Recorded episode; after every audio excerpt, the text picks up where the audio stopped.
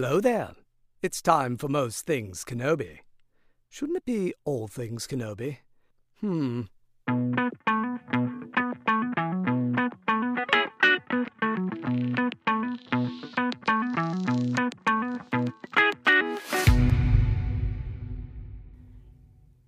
Hi, everybody. Welcome to another episode of Most Things Kenobi, a podcast about Obi Wan Kenobi and all things Star Wars. I'm your host, Lauren. And I'm your host, Leanne. And I'm Jenny. Yay! Yay! I'm your special guest host. Guest, guest, guest host. I don't know. yes, absolutely. Yes, we have a really special episode today. We have a guest, our first official guest. this is our first interview, and somehow we've managed to do this successfully so far. Yes.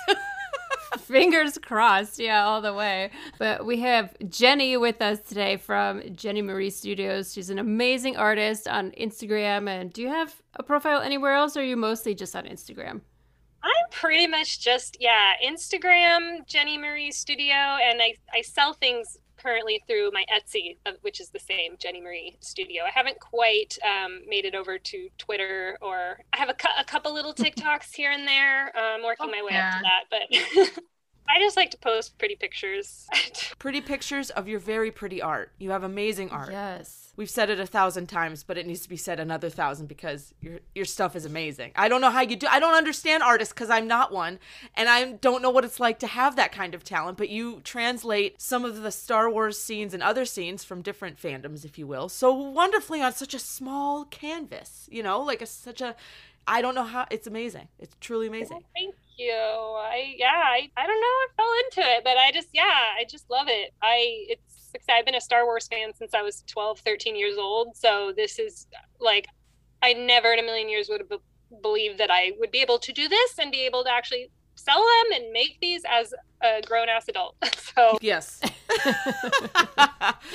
well, and I love it. Well, it's the perfect segue because you've been working on a Padme collection recently, and today we want to do like an all Padme episode where we do a roundtable about it because you and Leanne and I all have very similar experiences coming to love Padme because we didn't really start with loving her and it has grown over time, especially mostly I think for me, Clone Wars, but I, I think for you too, Leanne. And is that where you started loving Padme too, Jenny? Yeah, I would say Clone Wars for sure when we just you know and, and it's funny because yeah you watch clone wars and then you go back and watch phantom menace and i'm like i get those parts of her personality and i and i appreciate them more in the actual movies. But yeah when when i first saw them i had zero attachment to that yeah. so i think it was clone wars yeah. really fleshed it out and you know and, and, that's just the beauty of a show like having the time to do that and um, mm-hmm. she was able to get some justice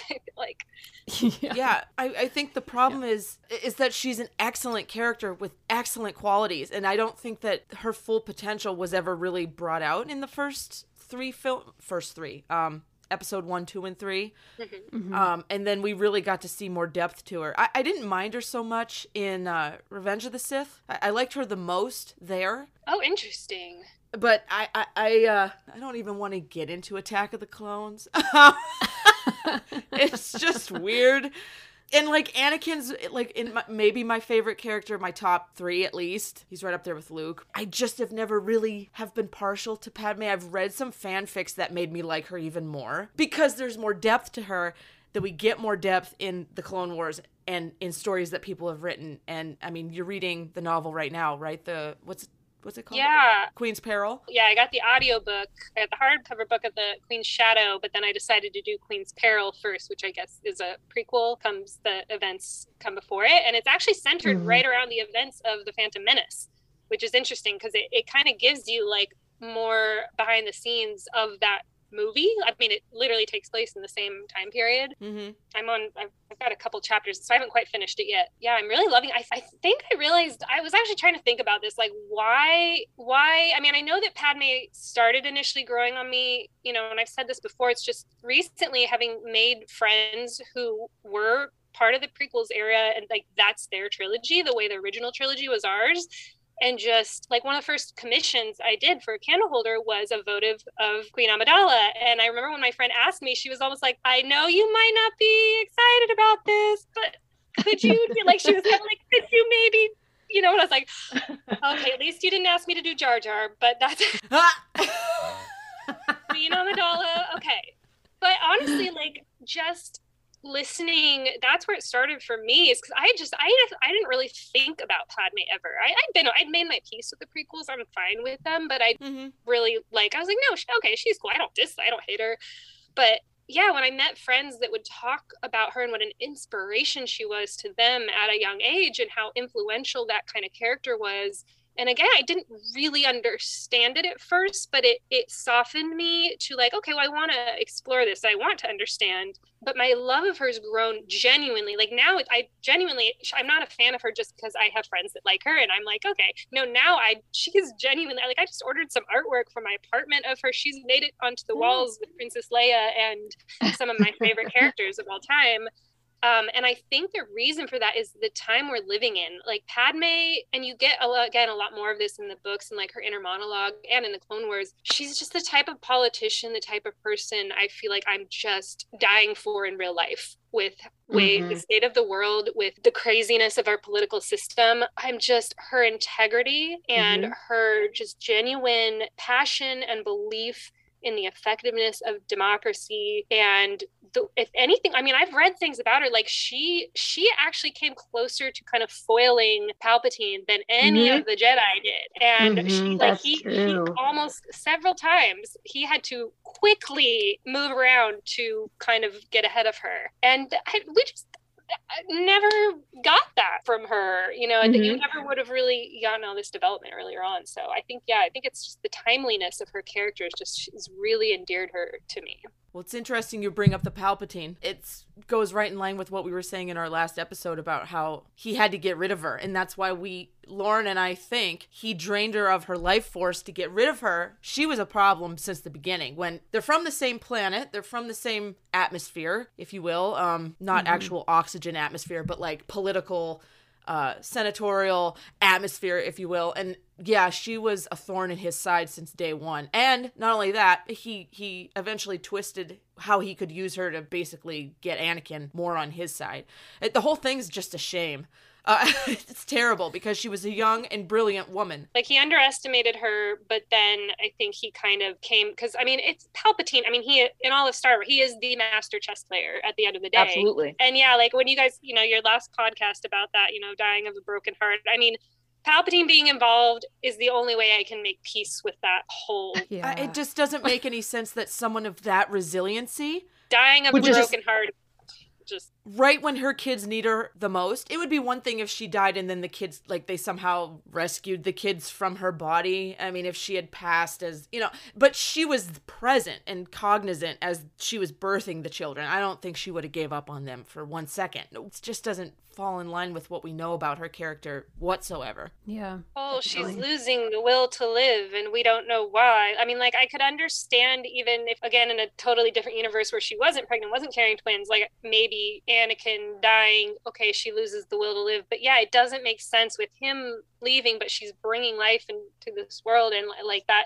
that Mhm. i don't know again at the end of the day it was george lucas needed this plot device to happen and so he Right. focused on a certain part of that and like one of the i like ranted on lauren's uh, instagram messages about for 20 minutes after I listened to your last podcast. But I think Lucas just, he wanted that. I think he was so myopic wanting that, which arguably is a great juxtaposition. Vader rising and Padme falling, you Mhm. know, and yeah, an emperor telling him, you know, well, you killed and using that to further manipulate Anakin and kind of put the, the Mhm. nail in the coffin, so to speak. Um, Mhm. and I get that. It's just, but George Lucas, again, it was. I hate using lazy and George Lucas in the same sentence. He is not lazy, but it was a little bit of lazy story writing. Like I think he just, and again, to be fair, it is Anakin's story. It's about Darth Vader, but still, man, like the Yeah. mother of Luke and Leia, like Padme is an important freaking character. She deserves more than a uh, she's uh, losing the will to live. I don't know. I, it's almost like literally like I I don't know. She, she's dying. I, you guys just figure it out. I don't know. She just has like that's how I imagine George Lucas. Like I just okay, yeah, no, no, we need to get this shot. Work on the special effects. I don't know. She just has to die. Make it work. Make it happen. Uh, I don't know. you guys figure it out. Broken heart. I don't know. Broken heart. Sure. She just needs to go. Like Well, we're still we're still working on Wikipedia. The people at Wikipedia to, to change that.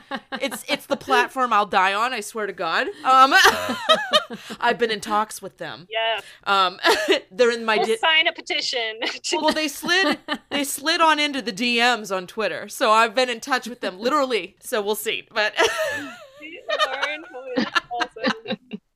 I love that. nah, they're good folks. They just have a typo in there. She didn't die of a broken heart. She died of Palpatine syndrome, but it's a typo. We have enough, right? That like I don't know. I'm not a Star Wars like lore expert. There's so much these days. I can't keep up with No it. one person can keep up with all of it, I guess. But um, but isn't there? There's some. I mean, there's supportive evidence, right? I mean, I think Mm-hmm. there's comic story or something that said like that Palpatine was doing right, had something was actually like drawing her light, or is that all just headcanon? I can't remember what you guys said last time. Or I think it's officially just headcanon at this point Yeah. because, yeah, the official explanation is that she really did die of a broken heart, which is just so fucking enraging. But we also ran polls. We ran a poll on Instagram and on Twitter, and they were split 50 50. People are like, it, it was so close in each poll the people kind of like half the people think she did, died of a broken heart, and a half think she didn't. I was disappointed.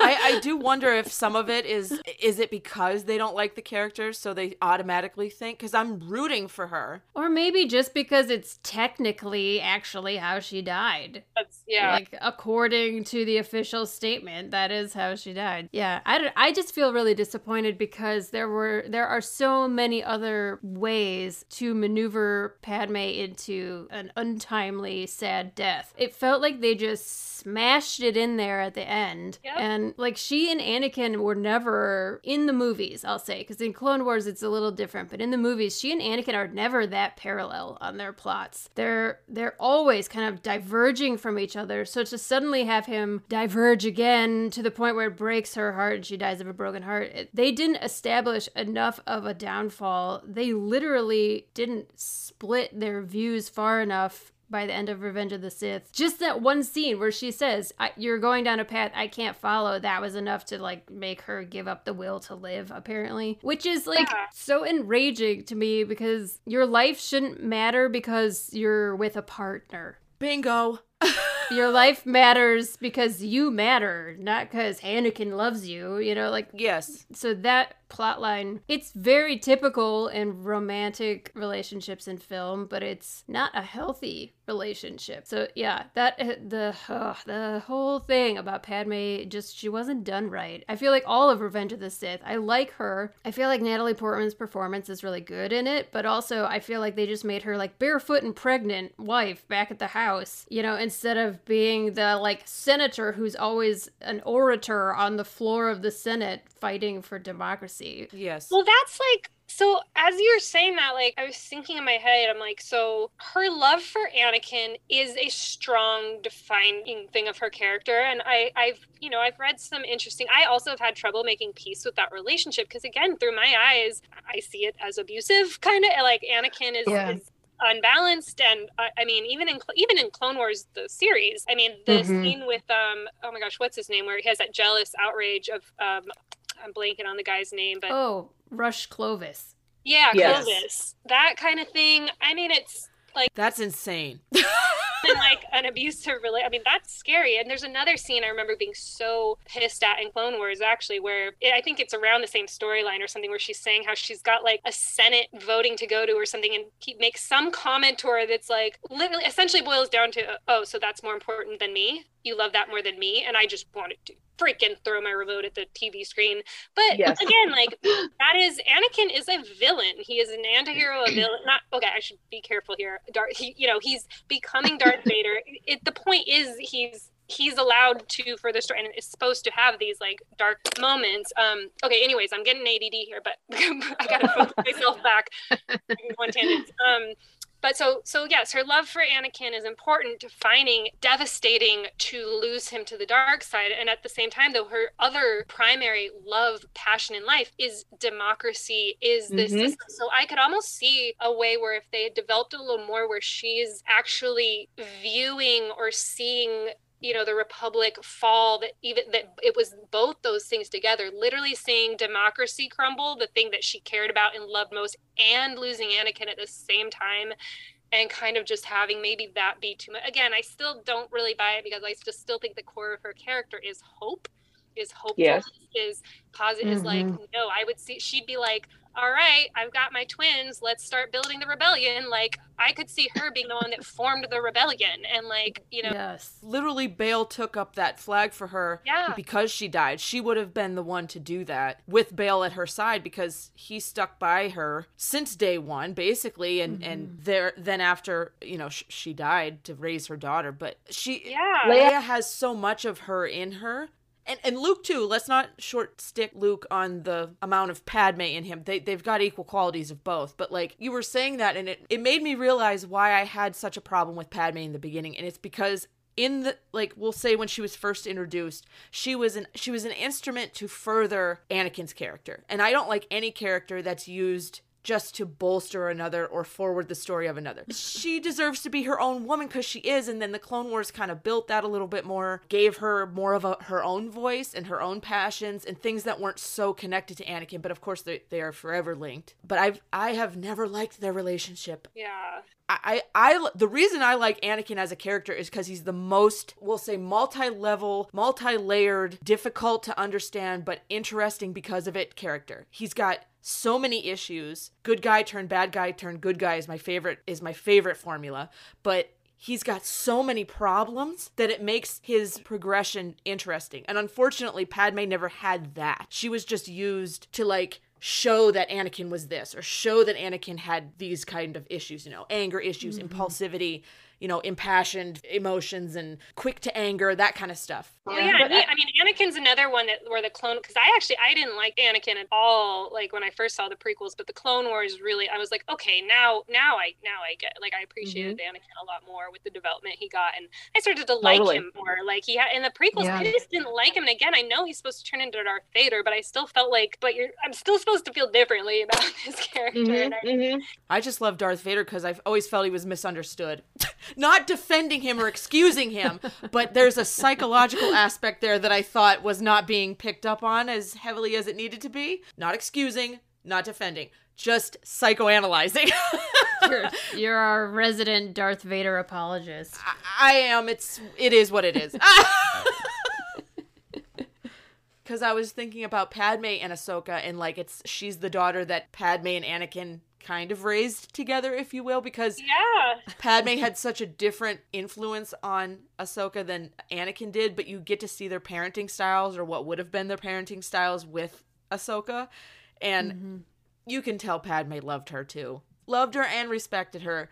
You know, Yeah. more than just as a Jedi.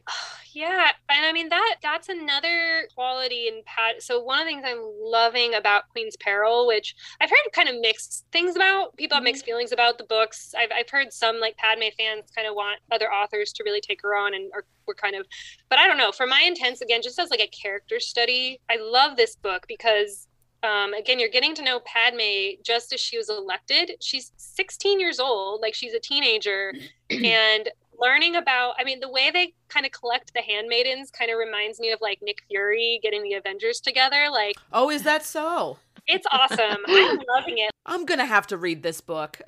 Good, or do I'm doing the audiobook, and it's it's the audiobook is um, narrated by the the woman that does her voice in the Clone Wars. oh my god, even better. Who's fantastic at bringing Padme to life in a different manner, Yeah. I would say. Oh, I forget that it's not Natalie Portman when I'm listening to her. Like she really, she's got it, Yeah. got it down. It's Cat Taber, I think. Yeah.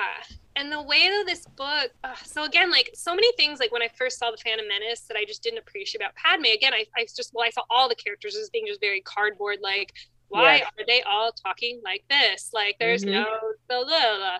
But Mhm. again where this like other materials kind of fix this is you know then learning about how the handmaidens are selected together and how they have to find you know kind of an official royal voice so that they can switch out with each other and not be discovered and and they really like so again captain panaka goes and kind of collects them like the avengers like one of them is really good with clothing and fabric and design one of them's really good at Mm. communications technology one of them's really good at they, they all have these different qualities Hmm. I like the way that E.K. Johnson has written them. It, like, so they're all these like super smart, clever, capable young girls. They are girls, 16 years Mhm. old. Again, they're smart, clever, like they're kind of defying those stereotypes. But at the same time, she does write in the drama, them kind of not getting along with each other, kind of having like little spats and stuff. But you just really get such a heartwarming view of Padme and the way that she, you know, listens and she's like she doesn't have an ego about her because again for her being a leader being being queen like this is something she believes in it's not a title she's not looking for glory she's not looking to kind of i don't know and so the way that she kind of navigates this and creates this relationship with these five handmaidens they almost turn into this like organism like they're one creature and it also kind of reminds me of like an animal i don't describe it like an animal but like in the wild how an animal might have like camouflage to kind of make itself look bigger. So the clothing and the outfits which when i saw the movies i saw is like okay well of course they give the female character the pretty outfits and that's all we're going to talk about. But in these mm-hmm. books you learn like the work that goes into the costumes the purpose of them how they make her appear larger than life distracting the way that because of all the makeup the costumes they can switch out with these other five women and no one ever knows who how many there are where they are. It's a disguise. And all these ways to kind of make up for what a 16 year old girl might lack in stature or respect you know how they're able through cleverness and ingenuity to wrap around that. And then just the unusualness again you know we live in a patriarchy and but but seeing this matriarchy run the, i don't know it, it's just Mhm. really wonderful. I'm really enjoying it. I, I was just gonna bring up how you I think you and I have talked about the handmaidens in the Darth Vader comic number four of how Vader goes back I think it's sometime after Empire Strikes Back, maybe? Or it's before Empire Strikes Back? I can't remember. But he goes back to Padme's grave and the handmaidens are there and will not they confront him and say, We will not let you desecrate this grave you have to get out of here. We know, like, you're a part of her death. You need to get out of here. Like, it's this whole scene in the comics, which I totally and utterly respect. The handmaidens stayed true to her even after death. Like, they were devoted to her and stayed near her grave as a protection force almost, or they caught wind and went there. I can't remember the exact details, but the fact that they even did that was. Is totally respectable. that's a kind of loyalty that again comes from not just this is their job and like this is my king or my queen like that's a loyalty of like a deep respect Mhm. For her and understanding of her and like in the books i just feel like it does a, a pretty good job of showing that uh, you know of showing why why they they become so loyal to her it's just really interesting and again something like i didn't i didn't even understand what the handmaidens were when i first saw the movies Mm-hmm. It makes me wonder if George Lucas intended that from the very beginning or not, because he's terrible, terrible at writing women. so to think that he had that much foresight, yeah, it's like Love you, George. honestly, who doesn't love him? Because without him, none of this would even exist. But like, I think E.K. Johnson seems is it Johnson or Johnston? I think it's Johnson. I, I have the book right here. Hang on. Yeah. I would say George Lucas to give it he's good at setting up awesome female characters. Oh. Like Leia is amazing. Padme is amazing. He's just maybe not good at like really seeing them through or keeping up. He they always kind of tend to just blah blah blah like trickle out because his focus is not Yeah. them. And, but he's good at setting up a good strong character. It's Johnston. It is Johnston. I have the Ahsoka book. That's why I just went to oh, reference Oh, it. nice. So Yeah, well, I would definitely see her as being more capable of developing this kind of network of these handmaidens. I love what you're describing. Like, I love the idea of them being able to swap out, and they're kind of like this Amazonian guard that would give their life for her, which they have. They some of them have died protecting her. First of all, to be a young girl or a teenager seeing these possibilities, you know, in stories that maybe they didn't have representation in sci-fi. You know, usually women are like a sex pot in sci-fi. Mhm. They're basically Mhm. there to like wear bikinis and have their boobs pop out and be like a temptation, which is what I didn't like about Anakin and Padme's relationship in Attack of the Clones, in particularly, in particular, Same. because she's dressed like a temptress and she's treated like a temptress, and she keeps saying no, and Anakin keeps looking at her like he wants to like devour her, and it's creepy to have it turn and like have somebody like a woman develop the handmaidens and Padme with a more realistic approach and make them more than just a mouthpiece or a sex piece. It's like it's so nice to see that and to have that available to young girls now. But also, my other point is like, who of you at 16 would have been a queen? I'd have been terrible at 16. Uh-uh. I didn't know what the fuck I was doing when I was 16. Dude, I have diary entries of when I was 16. I have no one wants me leading a country. I, I I have never been able to control my mouth, and you have to be able to control a lot more than just your mouth. You have to have poise and composure a- Yeah. in that role, and she had it at 16. Get out of here. That's not me. That's respectable. They Mm. talk about that too, about how she, so essentially, like by becoming queen, like, I mean, even changing her name, like Padme is gone. Padme is no more. Padme is now an anonymous character. Yep. And she talks about that. Like, one of the most important things is learning control, controlling her emotions, and having to learn to be stoic and kind of just when she's in public. And then there's, Mhm. when she can let her hair down, then when she's, and that's what's so special about the handmaidens is the handmaidens get to see both sides, like herself and her kind of political face. I would say like I've made a piece with Attack of the Clones. I genuinely love a lot of Attack of the Clones. It still creeps me out. I just can't Hmm. help it. Like the scene by the lake, like the way he looks at her and touches her shoulder, it it, it just makes me uncomfortable. Well, that dress is it's a beautiful gown. The colors. I mean, the dress is uh, Yeah. the hair piece, the the gold piece in her hair, the way it's done. I mean, absolutely beautiful. But damn, that back. like the black dress, like and the black dress with the BDSM notions to it. Yes. Which is probably like one of my favorite dresses of hers. It's so beautiful, but at the same Yeah. time, it's so like that scene is so uncomfortable. It's so she keeps saying no and he keeps hearing yes, and it really, really bothers It's me. really unnerving. Yeah, it's and it's unnerving. weird and i don't know if maybe other authors like again maybe ek writes about this more in the rest of the books but learning how intentional her outfits are there's so much thought that goes into every piece of everything she wears That's true. Like, then so then it makes me think again like what is the purpose of these dresses and again it goes back to making you think it's just at the end of the day it's just george lucas the focus is Mhm. anakin here's a beautiful woman shows some more skin because it's showing anakin lusting after blah blah blah but Mhm. piece I've made with like, and again, I personally will never. I don't. I, I. I don't love that Attack of the Clones romance. I sometimes I love watching the movie, but I will literally kind of have to zone out when they're talking to each other and saying Mhm. how deeply, truly they love each other. Um, it's just what I have to do for my own mental health, and we all need to make those decisions, you know. yes, Yes. yes. but I have read some interesting, you know, by a lot of the Instagram accounts that I follow and stuff. You know, someone I'm blanking on who posted it. Just something about like, look, at the end of the day, it was written across the stars. Like this was a destined Anakin and Padme. The Force declared it because Luke and Leia needed to happen, and the balance needed to happen.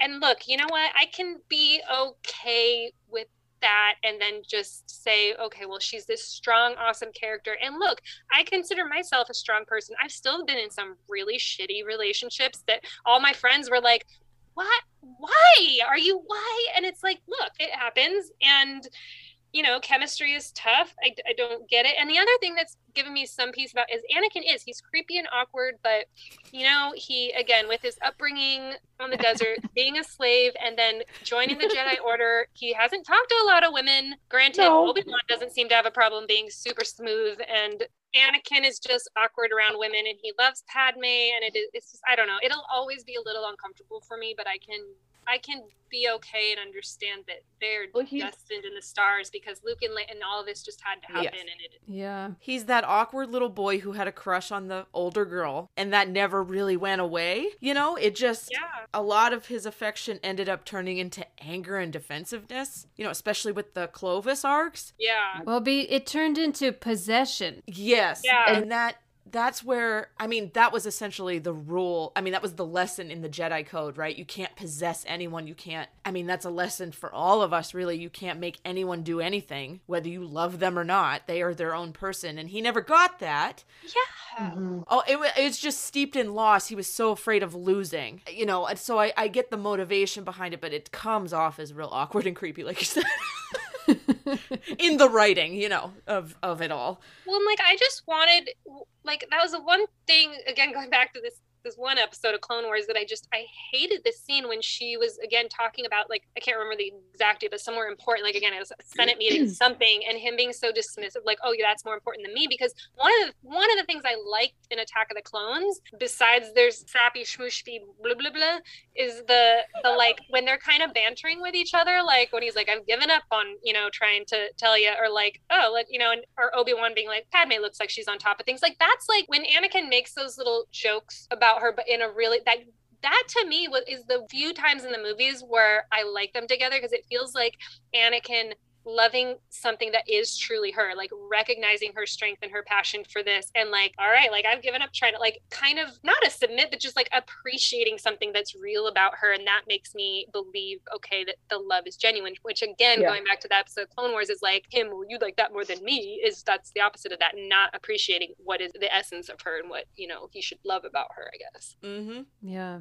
That's why I kind of love that episode with Clovis, the first one, because they start the episode with Anakin acting like his his duty is more important than their relationship and she feels like a little affronted by that and then when she does the same thing, he's enraged. And so she was just giving him a taste of his own medicine. And like you could see that the equity in their relationship is never fully there. It's always like sliding back and forth like a pendulum. One feels powerful the other one doesn't. It's just kind of like i don't know how they ever felt safe in their relationship together honestly. Because uh, on top of on top of their own like certain incompatibilities like his tendency towards dictatorship and her love of democracy. Yes. But, like, there was always that secret you know they were starting their relationship on a lie kind of where they couldn't Mhm. tell people that they loved each other that's always such a precarious place to start and it never goes anywhere good yeah. Uh, well, although like I and now I can't remember if I read some. I think I some commentator mentioned this though that which again it, you get more of this in the, the books that having that secret relationship with Anakin because she has to split herself with these two and she's used to doing that. It like it felt like something that she got to keep for her. Like Anakin's relationship Yeah. made it special because of Mhm. that, which I was like, Mhm. okay, like I kind of yeah i like that. That's that's actually I, I don't think it's like a bad scenario. I think it's like a very interesting compelling like story. Because forbidden love it's not it's kind of forbidden love but that's always very compelling. People always want what they can't have. And so i think Mhm. that's good storytelling. It's just that like by the end of revenge of the sith where they're kind of you were saying too which i thought was so smart that leia kind of ended up in this similar situation in return of the jedi where they've been building her up over these episodes where she's this strong leader and then in Return of the Jedi, she's in the gold bikini in a chain and like kind of doesn't do very much in the whole episode, Well, I mean, she killed Jabba. which is fucking awesome. In her gold underwear, but Yeah, I mean, that's a feat right there. yeah. but it was an interesting parallel you you pointed out there. I, I would like to say that Leia, it, it makes you appreciate Han a little bit because he, there was no doubt that he understood who Leia was, didn't make her anything other than what she was, never once asked anything of her that, you know, he knew his place and he knew hers and respected her. I mean, he chided her a little, you know, princess, you know, but it was, Yeah, it was always. teased her mercilessly. Yes, but I mean, it was never out of disrespect. I mean, it, no, it was banter and it was mutual. Yeah. Yes. And so like he always understood his place with Leia and that her devotion to the cause would always come first. And and you get that in a couple books written about Leia, uh Leia centric anyway. And and that really makes me appreciate. Although her and Han didn't work out in canon, I, I do appreciate their relationship because it was it was more mature in that respect, I think. Yeah. yeah let let let them be who they are and yeah. Yeah. that was like and that's i guess going back to like what i was saying like george lucas seems he knows how to write like set up a great female character like both leia and pat i mean leia especially for the 1970s i mean she Mhm. she's incredible like i still i mean at, like a new hope leia is still my favorite somebody get this walking carpet out of my way like I, I, there's nothing better. It's the reason why I love Star Wars is because when, as a kid, when I first saw it, she was just like, I have never seen a character like this. I immediately love her. You know, like, so I can, I can kind of get where the, like you said, Jenny, the prequels are their original trilogy, like to that crew. That they view Padme in the same respect that I view, or that we view Leia. She was our first exposure to something of a character of that caliber. and I thought that was so like beautiful. Again, yeah, when I heard women talking about that influence of her at that age, and it like it almost made me wish because I was 17 when Phantom Menace came out. It's like I just I was just old enough where it just didn't. I was a snarky teenager who loved the original. It was too different. But I almost Mhm. wish, I think if I'd been maybe 12, 11 going into my teens, I'll bet I would have, especially if then Clone Wars and the rest, of I'll bet Padme would have become that for me. But yeah, he knows how to write them. And both of them start out like now when I watch Phantom Menace, even, even with the Phantom Menace's writing issues and pacing and whatnot, I think criticisms I still have, I, I even love her in that. Like, her going to the Gungans and the way she is so Mhm. smart and again with her it's always talk it out democracy before war democracy before violence and her recognizing that to win them over is they need respect and they have Mhm. felt seeing being able to perceptive enough to understand what the issue was coming forward saying okay this is a time where i need to be myself not my handmaiden and orchestrating that treaty is huge and her yeah like some of her a lot of her little quips you know the way she kind of stands up to qui-gon and is like no mm-hmm. i'm coming. Like there's a lot there's actually a lot in the phantom menace of her when i watch it now with all of the kind of context i had that i genuinely love about her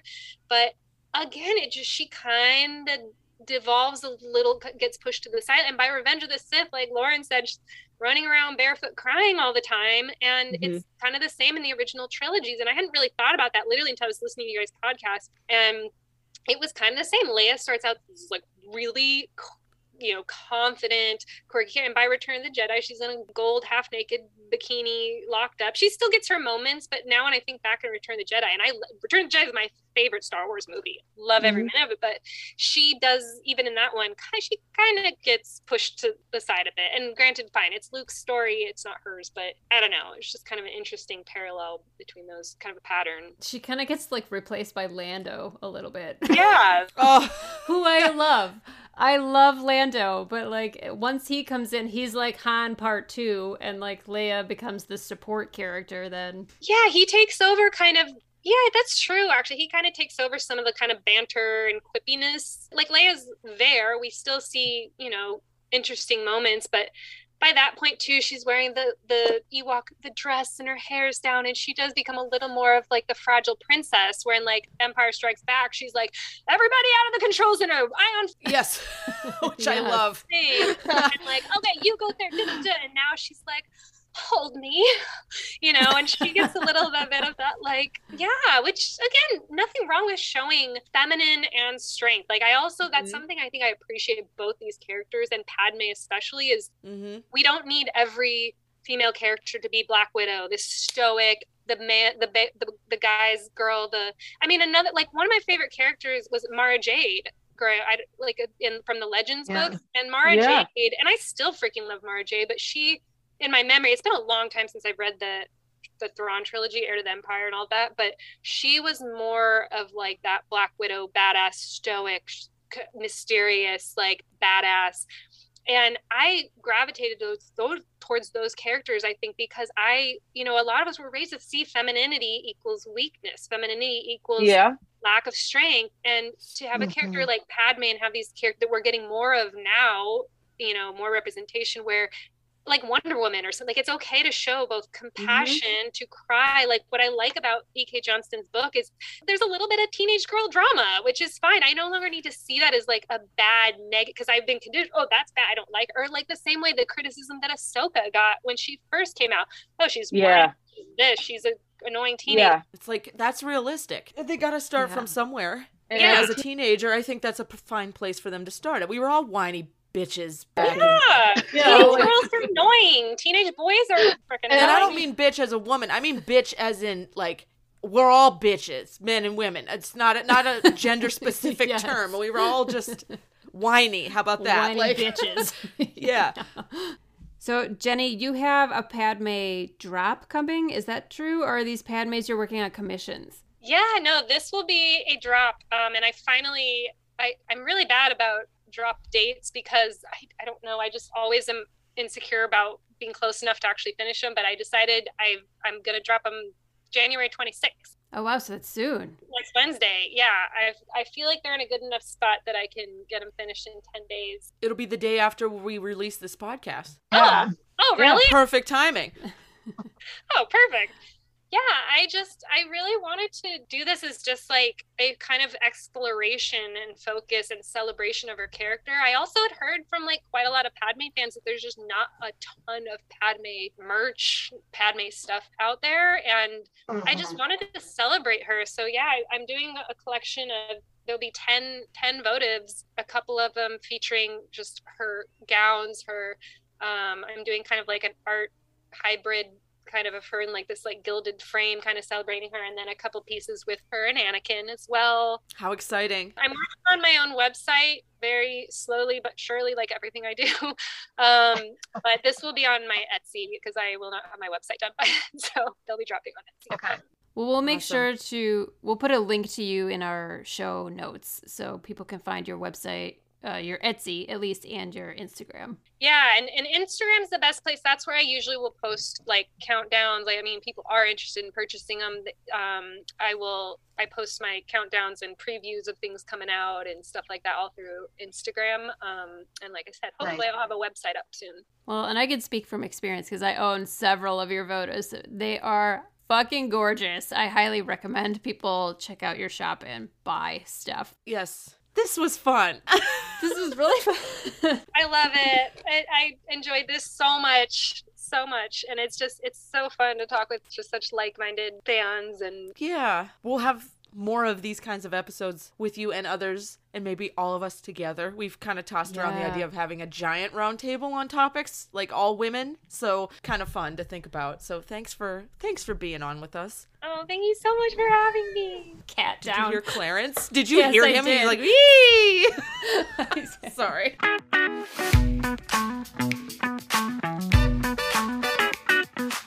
So, turning it over to all of you, we would love to know what is your favorite Padme moment, or why do you love her, or why do you not love her? If that's the case, we would love to know. So, chime in on our social media. Join us next week for an episode where we talk all about our savior, Yes, our hero. our hero, James Arnold Taylor, the one and only voice of Obi Wan Kenobi from Clone Wars. and the man who so graciously recorded our intros for us. I mean, and shouted us out, which we will talk about next week. Yes, amazing. Yes, he deserves he deserves our love and support. He's been so kind to us in particular, and we just want to dedicate an entire episode to him. So we will do that next week.